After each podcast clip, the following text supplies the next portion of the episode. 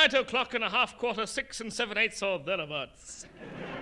Sleeping peacefully in the hostel Fred. I'll say that again.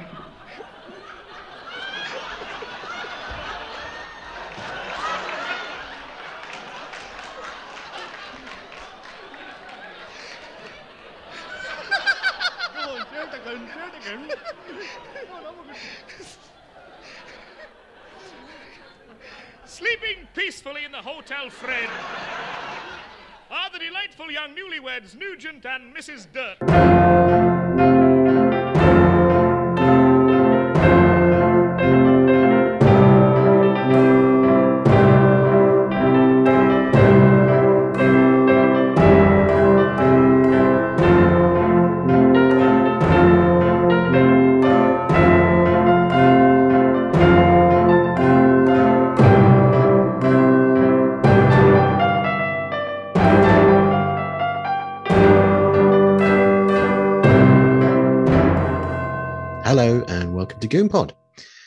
Just a quick note about today's episode. Unfortunately, about 10 minutes or so of the recording um, was totally unusable just due to some gremlins, um, lots of um, clicks and pops and whizzes and pops and all manner of noises on the actual uh, uh, on part of the recording. So I had to uh, jettison that part. So um, the show may be slightly shorter than usual this week as a result, um, but hopefully it will not impair your listening pleasure. Uh, my guest this week is Heather Wainwright. Hello. Who is the co-host of the wonderful Retro Tube? I've had um, your your co-host on a couple of times, Adam. Yes, he's a very. He, he, you got the best half those two those other times. I swear. Oh, hush your mouth. uh, RetroTube is it's a marvelous sort of look back at, well, I, I would say generally classic old telly or uh, TV generally from, I guess, the 60s and the 70s, isn't it? Uh, well, it's it's certainly a look back. I don't know how marvelous it is, but we do our best. Uh, yeah, uh, we look at any television program from the 1960s to the 1980s, uh, and one week I haven't got a clue what the show is about, and Adam will, will choose a show for us to watch, and then the following week it's my turn, and I will choose something that he's probably never heard of, and um, we will we will have a chat and see what we think of it. And we haven't we haven't really fallen out yet, although we did come close in the last one because he really did not like the Teenage Mutant Ninja Turtles, and uh, we nearly got divorced. Um, but it's fine. We're safe now. We went to couples therapy. It's all it's all fine. He's just wrong. Did, did you have to sort of t- talk him down from a roof? no, it wasn't that bad. He didn't start rocking in the corner. It wasn't like me with that Doctor Who episode about the gunfighters. I, I've obviously I've listened to to, to many of your, your your episodes of RetroTube. It's very much that uh, Adam tends to sort of lean towards the more sort of fantastical, the more sci-fi ish fare, whereas you're very much the sort of is it the the ITC, the the big sort of glossy, action packed '60s shows, yeah. Blooming love an ITC show. Blooming love it. Mm. Yeah, absolutely. Mm. Um, the Champions, Randall and Hopkirk, the Avengers, any, anything like that. And I, the the thing the thing is, and I think it probably kind of uh, it probably sounds like I'm I'm not really into you know any anything too too daft. But the reason I like it so much is because they're all so so wonderfully gloriously daft, and the plot holes are bigger than my bottom. Um, just the scripts are ridiculous, and everything about it is just so beautifully earnest and very shiny. And everybody's got great hair, and I, I kind of get a little bit of hair envy a lot over everybody, even the women. Um, so yeah, oh, just yeah, I, I love all that kind of thing. Yeah. And one thing I have picked up from RetroTube is that you've got this um, strange fascination, dare I say, um, an inclination towards John Thaw, craggy old John Thaw. Yeah. Ooh. I, it it turns out, and this this this is this is genuinely not me being weird. it just so happens that I've I, I moved house recently, um, and I've moved to the village next to the village he grew up in. Uh, Oh, right. in Manchester, yeah. So uh, every time I, I go through Gorton, I always kind of have a little look out to see if there are any John Thaw likes. There never are. There never are. I think I think he was probably just a one-off, and he and, and London got him. Yeah. Um, Southerners. A couple of friends of mine, uh, one of them's been a guest on here, uh, uh, Tilt. They used to have this idea that um, what if the Beatles had had made a Hard Day's Night and that had been a success, but then you know what if what if they didn't? What if a Hard Day's Night was like the peak? Yeah, um, and they had this idea that um, you know by sort of maybe late '64 they were given their own sitcom, and it was it was the four of them, obviously living in the same house, uh, foreshadowing Help Yeah. uh, but their next door neighbor was played by John Thaw, I think that'd be a great idea. a character called Frankie. You know, he was a bit of a le- leather jacket wearing, sort of bit of a hood, bit of a Yeah. player, um, Mm. and and didn't really uh, hold with these long-haired scousers. Um, Well, he so wouldn't. He wouldn't. Yeah, a lot of tension there. There's, there's a big Um, ma- there's a big Manc Liverpool divide here. So yeah, that would be. I think that would have been a really a really weird dynamic to watch. I think that would have been really funny. anyway, um, Yes. we we are gathered here today. We're gathered here today. The, the, the, the, two of I wasn't expecting this. sorry, uh, the two of us are here today. yes, we Um, are. To to obviously talk about the Goon Show or a specific Goon Show. But before we sort of go into that, um, now, right, I was I was doing my preparation yesterday. Okay, Hmm. uh, and you know I try and do quite a bit of prep, um, Okay. and I don't. I, for the life of me, I don't know why I wrote this down because I've, I try not to write down too much in terms of I t- I don't like to script anything, but I've written down here as a question. what in blue blazers introduced you to the Goon Show? Okay, so, so like um like um the- like um James Robertson Justice all of a sudden. wow, crikey. Uh, the, thing is, knowing what introduced me, or knowing who introduced me to the Goon Show, the What Hmm. in Blue Blazes thing is more accurate than you will probably think. um, it, I, mean, I think a lot of people probably get introduced to the goons, maybe maybe through parents or or whatever. Um, my dad was um, my dad was born in 1935, and he probably I don't think he was really that much of a goon fan. I think he, he I don't think he minded them. I think he was more into ITMA on the radio at, at the time. Um, It's that man again. Yeah. Um, and also he was obsessed with, and I've never heard any of this, but apparently back in the 40s and 50s there was a radio ventriloquist. I swear to God.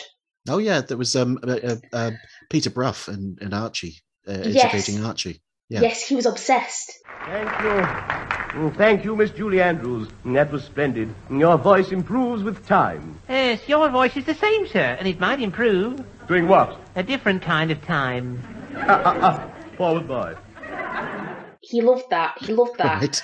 Um, so the, the goons were never really on my like they they were never in my sphere of knowledge really as sort of growing up. But when I was when I was about seventeen, um, we went over to um like family friends' house for tea one night, and um we hadn't seen them for years and years and years, and we were all sort of like sat around talking and the the husband of, of the of the couple kept talking about the Goon Show, and I was like, "What is what is this? What is the Goon Show? What is it? What is it?" And he's like, "Oh, it's this it's this radio show that used to be, um, it used to be on in the fifties. It was brilliant. You know, it just it was just really wacky and madcap, and oh, it was oh, they just don't make it like that anymore." And I was like, "Oh."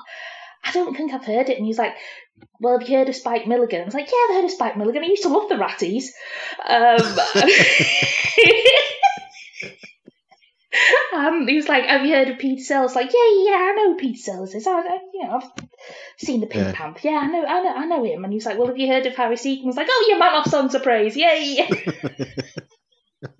and he was like, "Well, just forget all of those things, but bear in mind that they're all in it." And I was like, "Oh right, okay." And he had, I think he had a record, and he put it on, and that was that was it. That was it. The end. Uh, do- Can you remember which one it was? Which episode? Which? Can't remember for the life of me. It was, uh, it, like I say, I was about 17, so it was like yeah, yeah. it was it was a little while ago. Um, But you, you're, you're sorry, just to make it clear, because um, my dad also was born in 1935, Mm. um, but I'm considerably older than Yao, because you're in your 30s, aren't you? I am. I am. Yeah. No, I was. I was an. I was a giant accident. There was a really boring night on telly one night in October 1982, and then I happened. Um. So yeah, uh, the no nobody was more shocked. Or indeed disappointed than my mother when she found out. Okay. Um, so, I mean, she she she got used to it in the end. Yeah, but, yeah. but Yeah. um, yeah, no, I uh, and I remember having this conversation with my dad um, only only only a few like maybe maybe four or five years ago, before, like before mum got really ill and before like they both died. Um, and I was like, I, I know I'm an accident. It's it's fine. I don't think there's anything wrong with that. Like you know, why it it, it sounds weirder if anything's planned. And my dad looks at me and he goes, I'm not being funny, Ed, but you were all accidents. I never wanted any kids.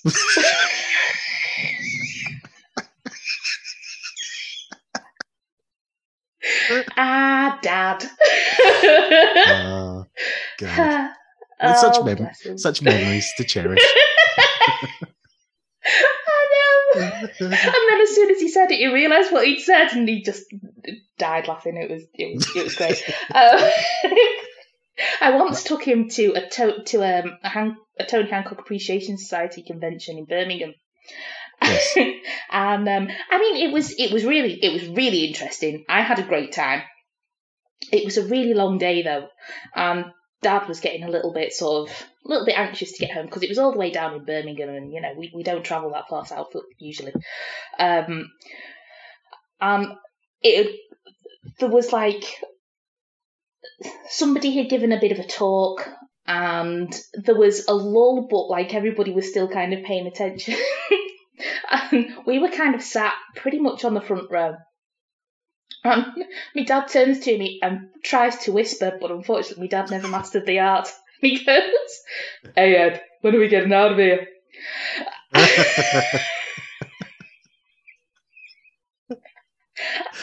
Yeah. i was too embarrassed to go the next shift yeah. Oh. oh that Oh, kind of that, that kind of that kind of plain speaking generation is dying out, isn't it? You know, like It- the, the the sort of you know like you you go and visit your elderly aunt and she'd say oh Mm. she'd open the door to you she'd say oh, oh nice to see you when are you leaving you know Yes. sort of thing a Yeah. lot, a lot of that, a lot of that. Yeah, yeah um okay so you heard the goon show and you you were you were enchanted I was Um, enchanted. that is that is certainly the word. I um then went and got as as many as many episodes as I could find, and I was it. This was this was before I passed my driving test. Um, it took me a really long time to do that. Um, so I'd listened to I'd listened to the goons on the bus on the way to work, and I just I'm pretty sure I drove a busload of people mental every single morning because Yeah. I'd I'd be there just like crying um at various episodes and, and I have I have particular memories of, of the episode that we, we listened to today. I have particular memories of that one just absolutely just destroying me. Um but there was there was that and then there was episodes like Napoleon's Piano and The Flea. Yeah. Um Mm. just I can probably still quote giant chunks out of that I haven't heard for years and years, but still still makes me laugh just thinking about them. Um, there, there, there was certainly a lot of wordplay, and I and I loved that. I can't even think of an example right now, but you know, you know Yeah. what I mean. Um, But also, I love how it would carry on a joke until it stopped being funny and then went right through. I thought that was Yes. so brave. it's like this stopped being funny five minutes ago, but god damn it, we're still at it. And by the time we finish with you, you are going to be laughing again at this same thing that isn't funny anymore. And yeah, there's there's a lot of that, and I think I think there's there's certainly a really good a really good example of that in in the episode that we listened to tonight. Um, that I that I Yes. especially remember listening to on on the bus, and that was the thing that really really killed me. Um, and and the and the gag is only of three words. I do and you don't. Um, yeah and still, it took. I think it probably took about three quarters of the episode. Well, yeah. I, I must say, listen, we're being coy. We're being coy here. People will know what it is we're talking about, but it's it's the Phantom Head Shaver of It's the- Brighton. it's the Phantom um, head shaver. The, the sequence you refer to is the Minnie and Henry Yes. sequence. Now, I want to ask you because I sent you a file. I You sent you the show, You did. and it was kind of you. the, the fully restored version, which is available on the Goon Show Compendium. yes.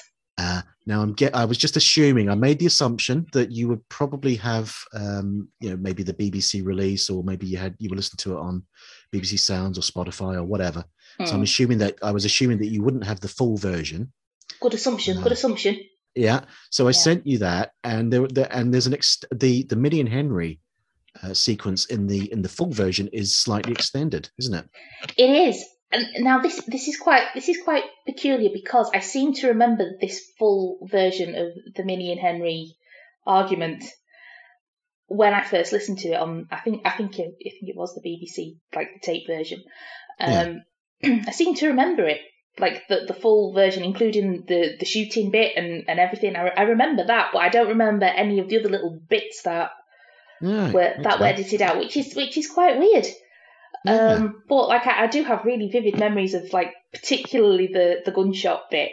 Um, Right. um, so I don't I don't know I don't know how I know this. Who ever heard of a bald-headed man with hair on, eh? Well, uh, I've, I've heard of. Uh, I. Who? Who? go, go and tell me. Who? Who? Who? No, no, no, I'm, I'm not going to tell you. That's because that's because you don't know anybody with a hairy bald head, do you? Yes, I do, Minnie. No, you don't. I do, Minnie. Who? Who? who? Go and tell me who. I don't see why I should tell you. Because you you don't know anyone with a, hairy bald head, do you? I, I do. Yeah. I do know somebody with a hairy bald head. Yeah. You you don't. I, I do. You don't. Do. You don't.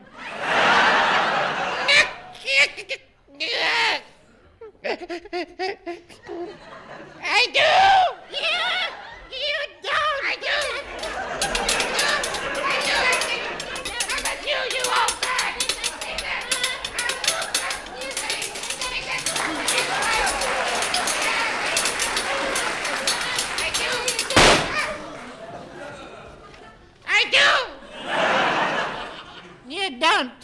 I love the I love the. Henry and Min little little repartees that that they do. It just uh, they Yes. really they really do sound. Um, but like whatever Spike and Peter did, whenever they had like a little back and forth like that, it always sounded like they were an old married couple, no matter who they were. Yeah, yeah. We've we've speculated on here before Hmm. as to the exact relationship between Henry and Minnie Oh, yeah. because they're, they're not brother and sister. No. They're, they're not. The assumption is they're not married because they've got different surnames. That's that's certainly an assumption. They do share a bedroom. We know Yes. that.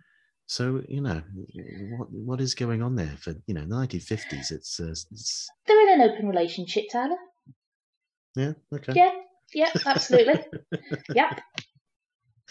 Well, I don't. I don't think. I don't think any man could tie Minnie down unless you wanted him to. So, Phantom Head Shaver. So it's from uh, Series Five, Show Four. It's from 19th of October, uh, 1954. It was was broadcast 67 years ago this month. Can you believe?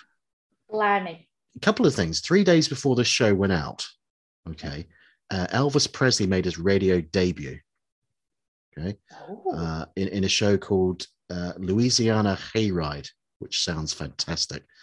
Um, and the day before this went out, the first commercial transistor radio, the Regency TR1, was unveiled to the world. So a, a lot of radio related sort of stuff going on around it was this particular happening, radio wasn't show. it? Yeah. Back back in sort of 54 into 55, the Radio Times used to print very nice little synopses of that week's Goon, Goon show. Uh, they, Hmm. they sort of gave up. They sort of lost interest by the middle of series six. but you know, we're in series five here. So So we're fine. if if They're- you they're just holding on.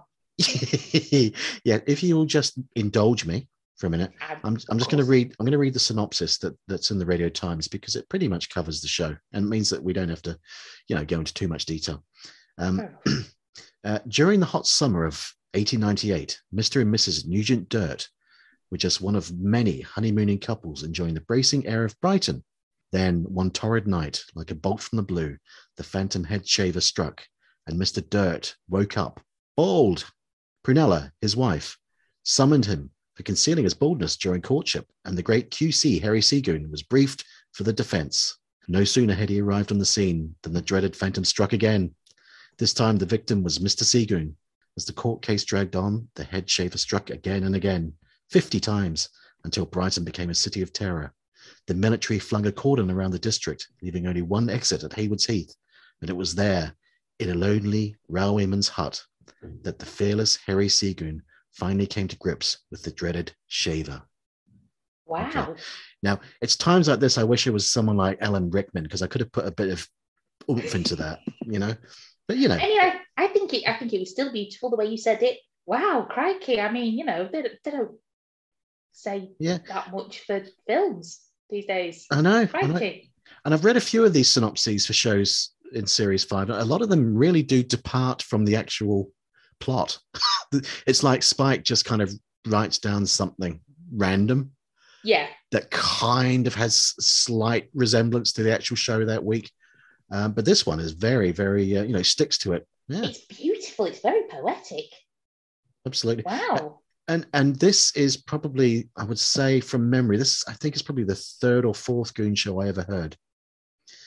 So and and and those first sort of handful, those first six or seven that I heard, because I started recording them from the from the second from the second one I heard, I I started recording them off, Yeah. off the radio, and I would play them just over and over and over again, um, hard rotation, as they say, and. Yes. Uh, and so this one is so familiar to me and it's just i you know i think it's better than the the episode that precedes it which is the the dreaded batter pudding hurler i i think it's better than that uh, i would i would argue that with one exception it's the best uh, episode of series 5 and it just baffles me that it took until 1995 for the bbc to release it commercially you know on, on the um double tape collection Yeah. uh, no, it should have been. It should have been one of those uh, early BBC LPs from the seventies. You know, uh, yeah. It's it should have it should have been.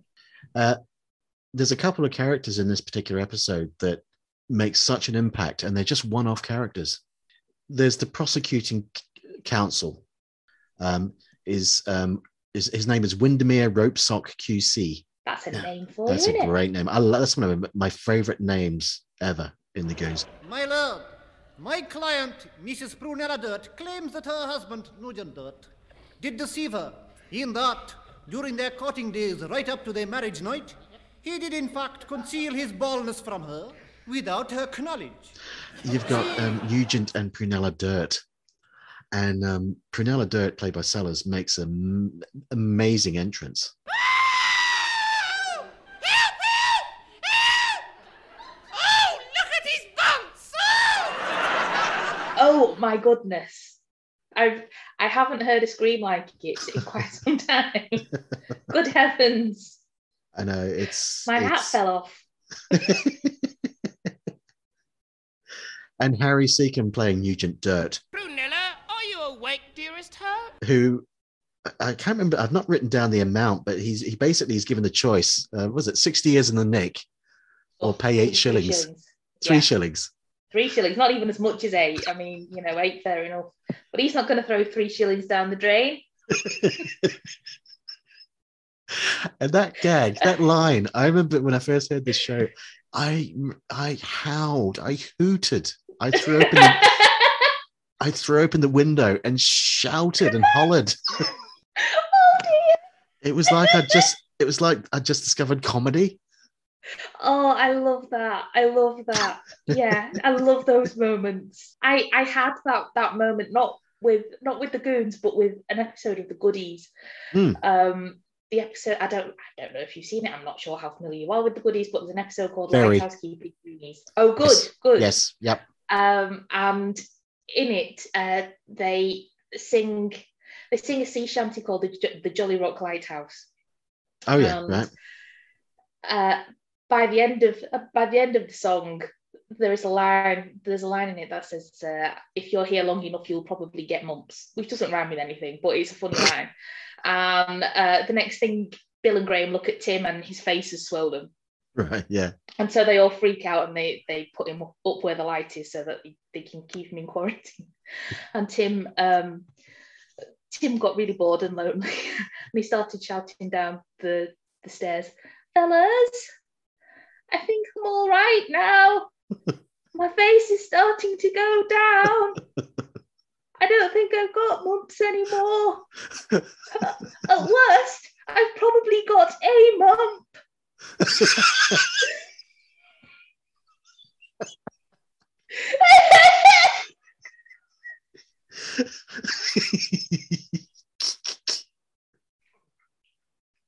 I had to turn the television off. I had to get home. I had to leave the room. I couldn't. it was three o'clock in the morning.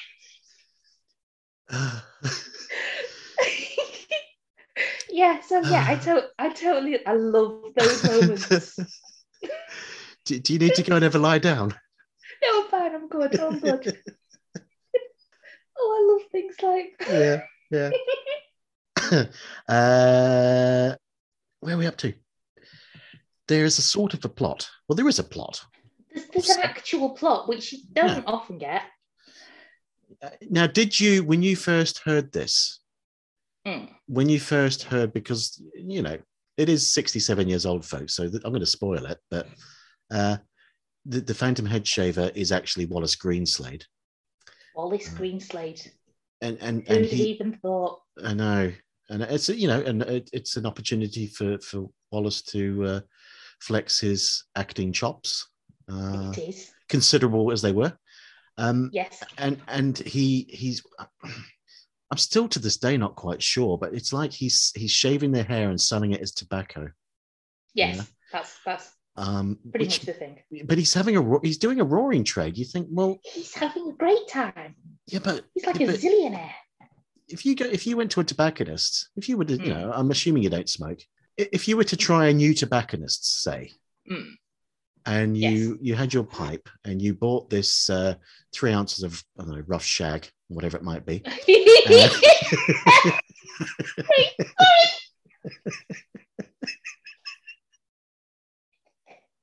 I'm so sorry. Do carry on. If you if you if you put that in your pipe you know harry seagoon's shaved hair into your pipe and set fire to Mm. it that's not going to taste nice you're not going to frequent that tobacconist shop again are you so i'm surprised that you know he was getting presumably he was getting repeat business or maybe it was just like uh, uh, being brighton it was just a you know one-off customers um Maybe so. yeah Or maybe because it was so bad and, and it kept burning up so fast, people had to come back and buy more. Very true.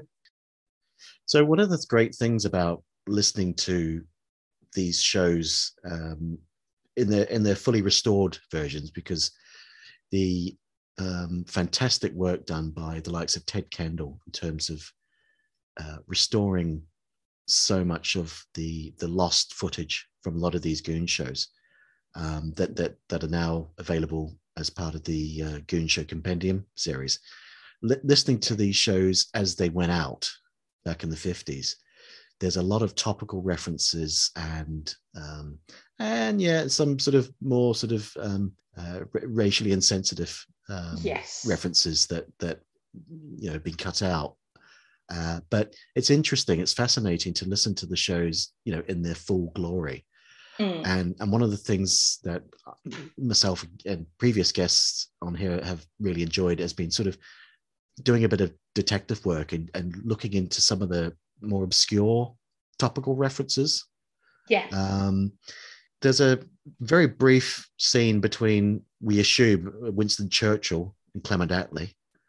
Oh Uh, yes, yeah, I remember. Yeah, yeah, it was a bit sort of seemed it seemed a little incongruous. Yeah, yeah, and and there's a line because so so Bluebottle turns up in Act Three as he as he so often does, uh, gets a round of applause, and then he says um, in the in the Hmm. restored version, he says um, strikes defiant bus driver outside of garage pose, but trousers fall down and ruin effect. Okay, um, and that got a big round of applause. Well, it, It it got a re- it got a reaction from the audience anyway. Uh, and I thought, okay, strikes defiant bus driver pose outside of a garage. What does that mean? So, you know, half an hour on Google. And, and yeah, sure enough, October 1954, there was a, a widespread bus driver strike in London.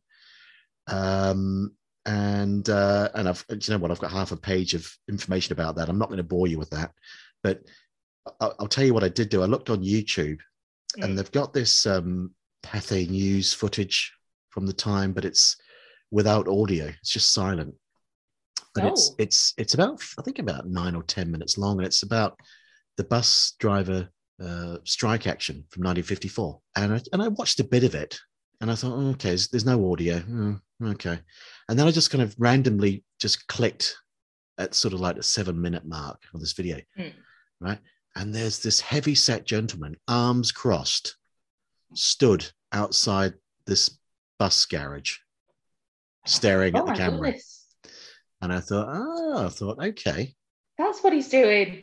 okay. So I'm thinking that image, perhaps at that time, the you know the time the show was recorded, perhaps that image had been put on a you know the front pages, or it had been you know as part of the the newsreel at the cinema that people had gone to see, yeah. uh, yeah. and it, it had become a little bit you know it, people were talking about that at the time. thing.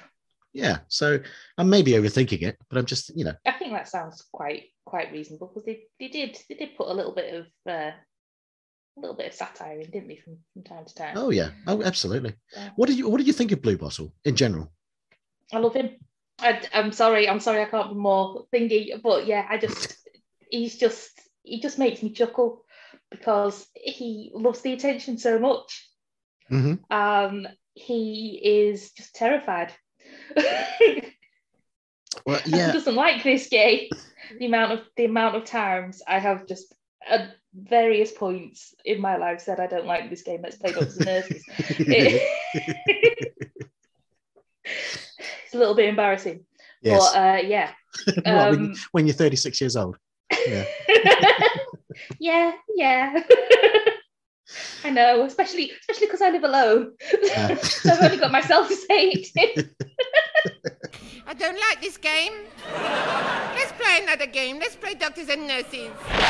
he's the only he's the only character in the Goon Show who who knows he's in a show, who knows he's Yeah. Who's, well, I say that. I mean, Harry Seeg- uh, Seagoon's often saying "dear listeners" and and, and uh, you know, uh, referring to what's going on around him. But Blue Mm. Bottle is reading stage directions a lot of the he reads the stage directions. Yeah, yeah, I love that. Um, in fact, I was watching the, the other night. Um, I don't I don't know if you've seen this. It's quite it's quite a, quite a new show. Um, like the, second series is only just out at the moment. Um, it's called uh, The Goes Wrong Show, and it's by a comedy troupe named Mischief, and they do in in this series they put on what they call the play of the week and there is one guy who will read out all of the stage directions so it, he, he always reminds me of Bluebottle um I've heard good things about that on on Twitter. I've seen read good things about that. Yeah. it's amazing i would 100% recommend it but yeah there's there's a character called dennis and he will accidentally read the stage directions like for example um there's there's there's a scene where um he has he has some dialogue with one of the actresses and he he touches her face and then says sexual tension thrums between them. And, and then he'll be like what's the matter long pause? And th- thing, things like that that are very very blue bottly.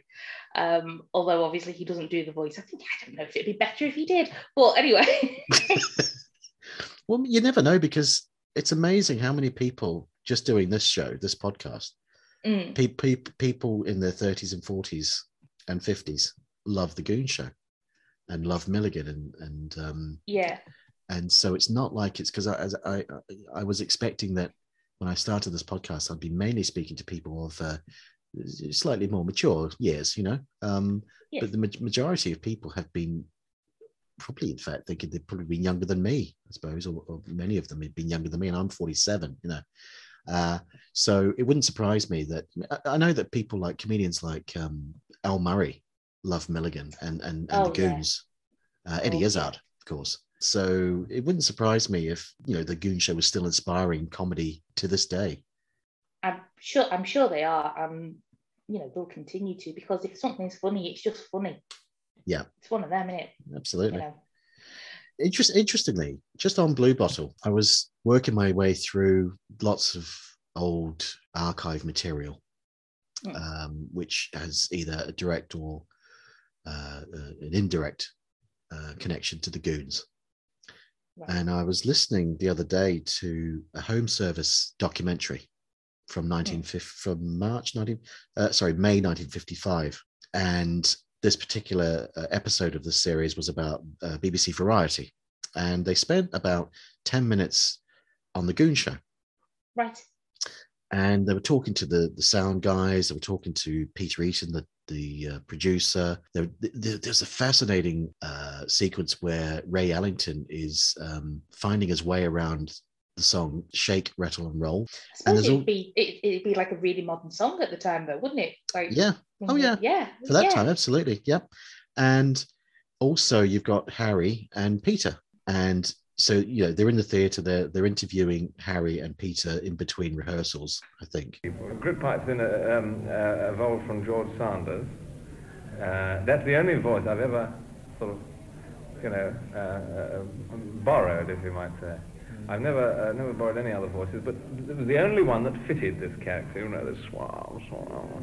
And, and if you can if you can do it like that, I mean, it completely comes off. He's a perfect partner for Moriarty. Do you think you've done all the voices? and i was listening to this and i was thinking and it got me scratching my chin and i was thinking well hang on a minute hang on a minute Bluebottle I'm sure, I'm sure Bluebottle was inspired by the Boy Scout. he was master, wasn't by he? Yeah. um by Rux, ruxton hayward and he name. isn't it? if you've got a name like that, you yeah, you, you have to grow up to be be eccentric. No, It's fact. yeah. Um, but um, but now I was thinking, okay, you know, for the longest time we've been led to believe that uh, Michael Bentine had met this this grown scout, the scout leader with a big red beard called Ruxton Hayward, uh, who had this strange little voice, and Michael Bentine had sent him off to talk to Peter Sellers, and Peter Sellers had appropriated the voice for Bluebottle. Yeah. and that and that would have been in 53 i suppose 52 53 so it's just no it- i mean i only mention it because it was just it was kind of intrigued me that he was sort of saying that the only voice he'd borrowed was was george sanders uh think of that what you will Maybe he didn't think that the BBC presenter deserved the Bluebottle story. maybe maybe or he, he was just he just couldn't be bothered he just He couldn't just had one on him that day He because he, did. was being Peter Sellers. he was yeah yes. Uh, um, they've put up a, a ring around Haywards Heath or something, haven't they, to, to stop, to try and catch or stop the Phantom Headshaver. In their wisdom, they put Eccles in charge of, well, as guard. Um, yes. And he does a great job. He does, for Eccles, yeah.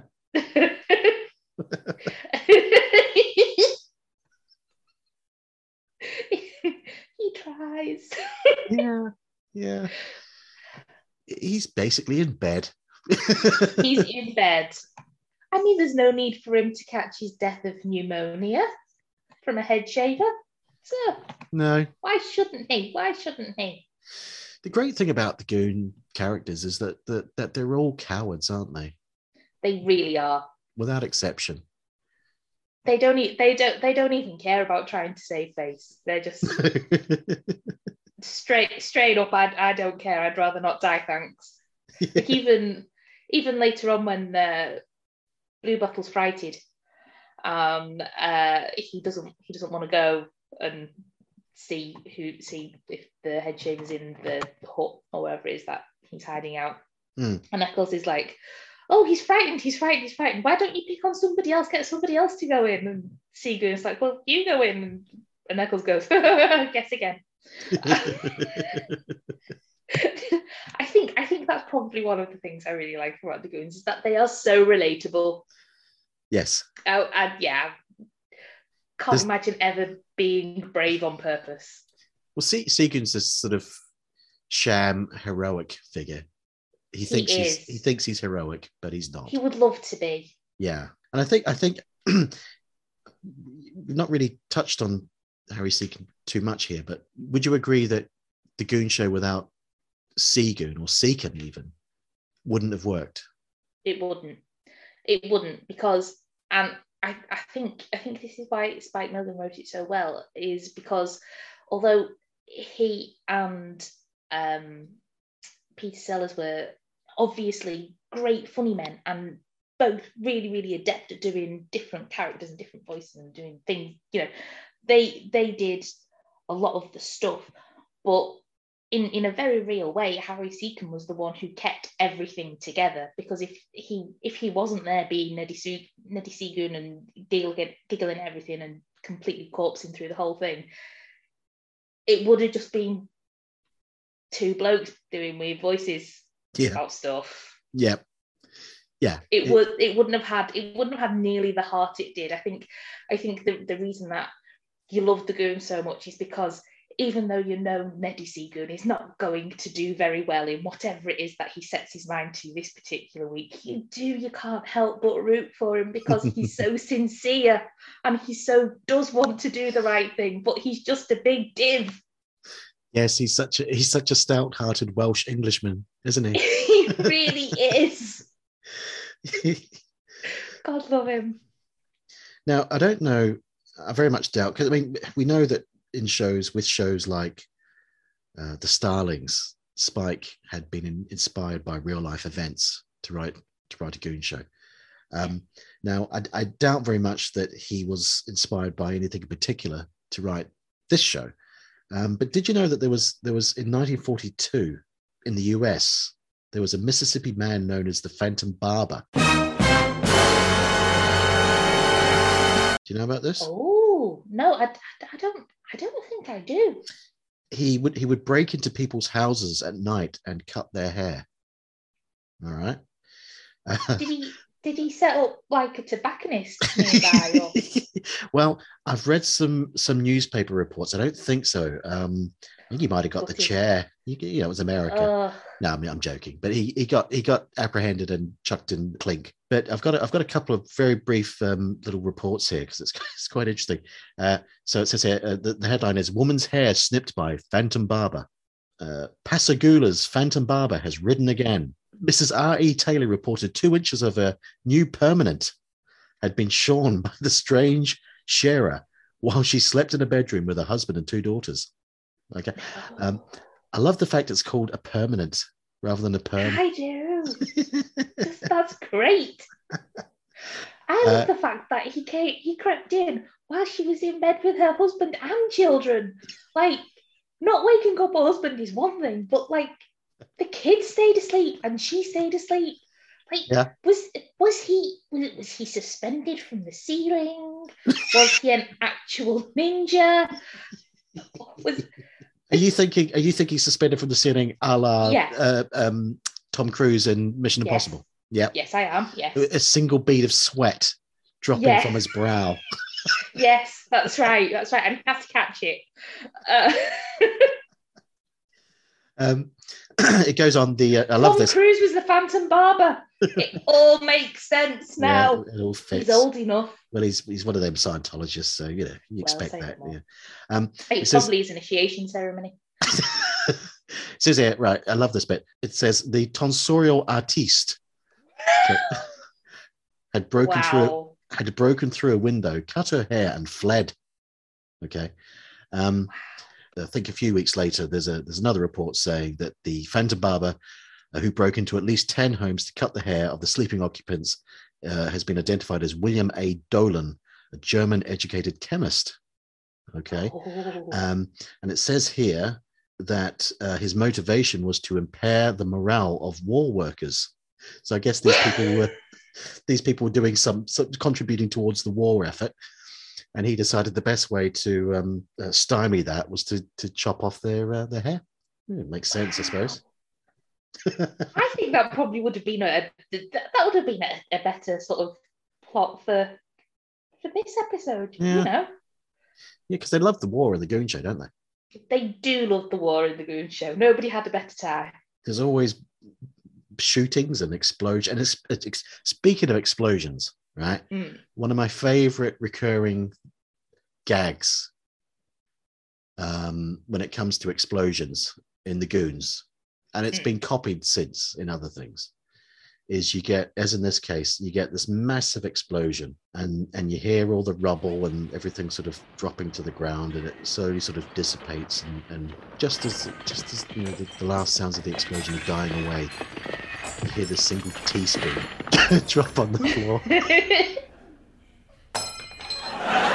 Love that. Do you know? I I I thought you were going to say just as everything started dissipating, you hear Bluebottle shouting, "You rotten swine!" No. You. that normally that is what normally occurs, isn't it?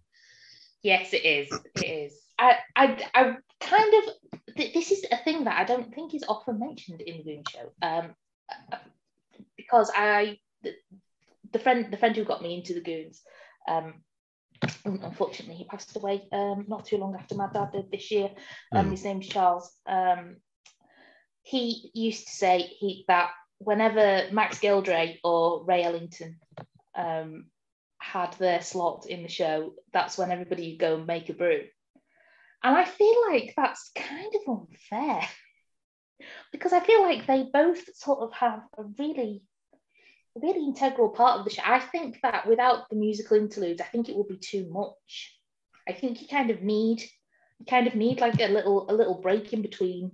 You don't get, you don't get that many famous harmonica players, really. I think Max Geldray is, I, honestly, I love, I, I love Max Geldray's music, and um, I always look forward to Ray Ellington's songs. He's got such a lovely, he's got, he's got one of those voices that you just, just kind of makes you feel Yeah. a bit better. Choc- chocolatey, isn't it? Chocolatey Yeah. voice. Yeah. I um when I when I was like at the height of my goon obsession, um, so I was what uh maybe about twenty two.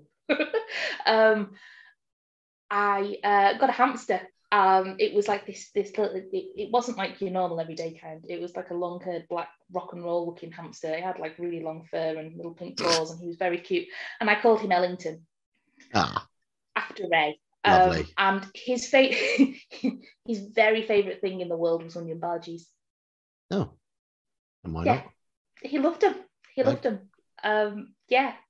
And uh, he always, when, whenever, I, whenever like I was listening to the Goon Show, I'd always like kind of like have a little, have a little sniff outside and sort of like come and sit with me, and it was really nice. Good Uh, old Ellington. He was I good take lad. I take it Ellington has disappeared up to that sort of hamster cage in the sky. Oh, it, oh, it was a, it was a really sad, it was a really sad, traumatic rock and roll death. Um, he he escaped and um I, I like I put food out for him I tried I tried to lure him with treats um nothing happened and then oh don't laugh honestly I was Sorry. I was, I was devastated I, I wept for days Oh, um, but, uh, the reason I'm laughing when you said rock and roll death, I was thinking, hang on, did he drive a Rolls Royce into a swimming pool? close enough he, I found it he he he he drowned in the sink in the Oh, little in the little washing up bowl and sink oh and uh, yeah, so it was it was quite rock starry. It was sorry. uh, fitting. It was it was a fitting it was a fitting end for a very rock and roll hamster, who uh, Ah. You know was was named after you know a, a, musical legend as far as as far as I'm concerned. Uh, so yeah, uh, poor old Ellington. All right. Oh, well, let's have a moment's silence for, for Ellington. don't, don't think you need one. All right. Um. I found out, by the way, I don't know if this is true. Apparently, because Ray Ellington's son Lance is is a musician, Right. uh, and I believe he he's um, regularly plays on Strictly. Uh, oh, I'm not sure in what in what capacity. I, I don't watch Strictly Come Dancing, so I, I must admit I love Strictly. I'm not like a, one of those super fans who has to know everything about it, though. But uh, yeah, it's um, I haven't really watched it this year, but um, yeah. Uh, hang on, just, I'm just I'm just Yeah. googling No, oh, while we're here. Why not? absolutely, absolutely. Yeah, he does. He sings because it's like a live orchestra. He's one of the singers. Ah, okay, there we go. There we go. So yeah, so we get this explosion at the end, and then Wallace turns up and uh, well, he shaves Bloodnok's hair and then gives it back to him as tobacco, essentially. Yeah, Um, very and very good of him. and then uh, yeah, And absolutely. another use. Yeah, and then we get the end credits. Now uh, the the the the, the theme music at the end, and it swells, and Hmm. then um, normally you'd have Wallace reading out the credits, but in the restored full version, you've got Wallace interrupting the theme tune. As occasionally, occasionally it, that would happen, very occasionally. Mm. The goons ask me to thank all of you who sent in batter puddings. After last week's show, we've been inundated with them. But now, of course, they are all balded. So if any of you have any spare wigs, tufts of crepe hair, well, remember us, won't you? Thank you. The, the Goons did do continuity around this time, and there'd be, there'd be callbacks. Uh, I mentioned the um, that documentary that uh, lit off the BBC when they uh, interviewed Sellers. That was that was during the recording of the last episode of Series Five, uh, and the and the very beginning of that show, you have before before Wallace even says this is the BBC. You've got Seagoon struggling in chains.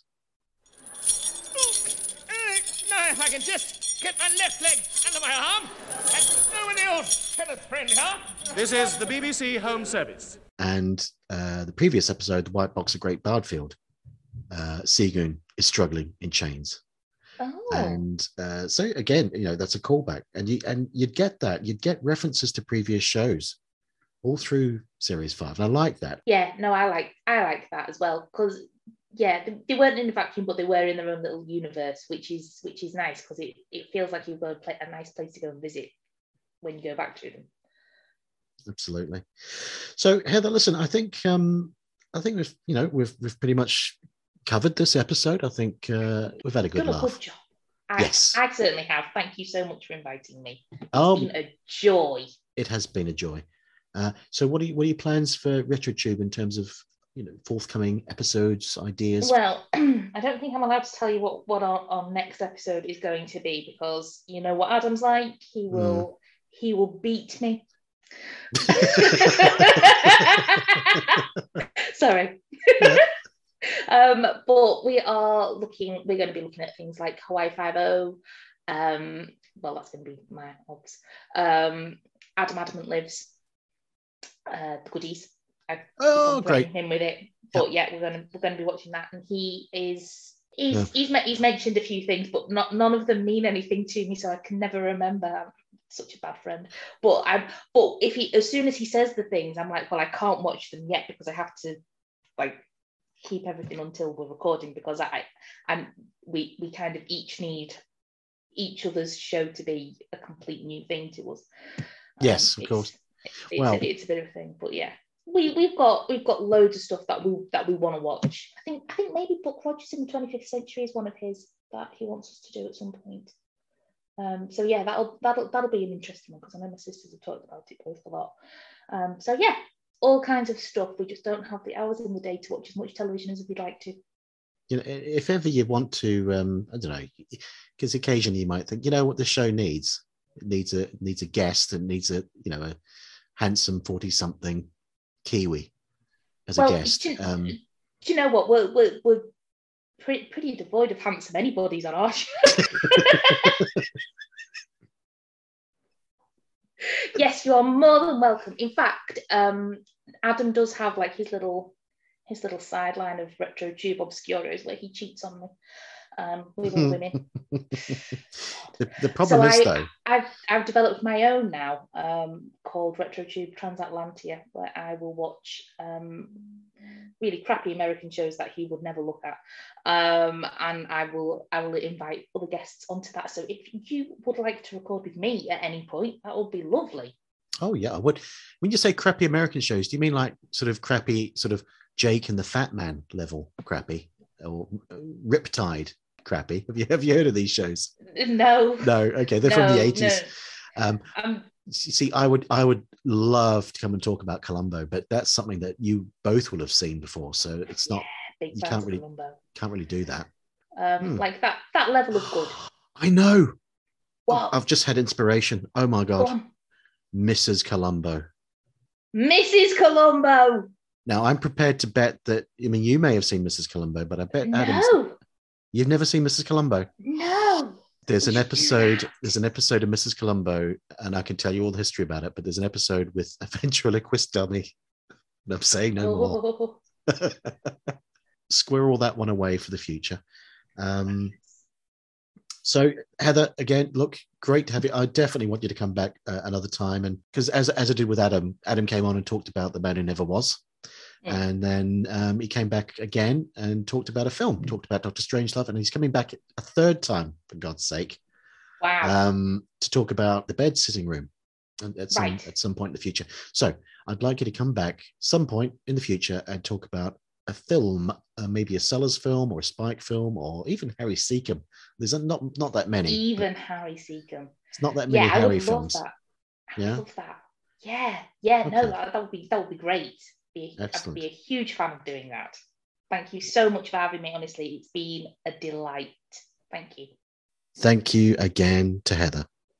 What a force of nature. uh, and thank you for listening. Um, as always, please uh, rate and review in the usual places. Please follow uh, at Goon Show Pod and also the uh, Goon Show Preservation Society at the GSPS. I'll be back next time. Take care. Bye.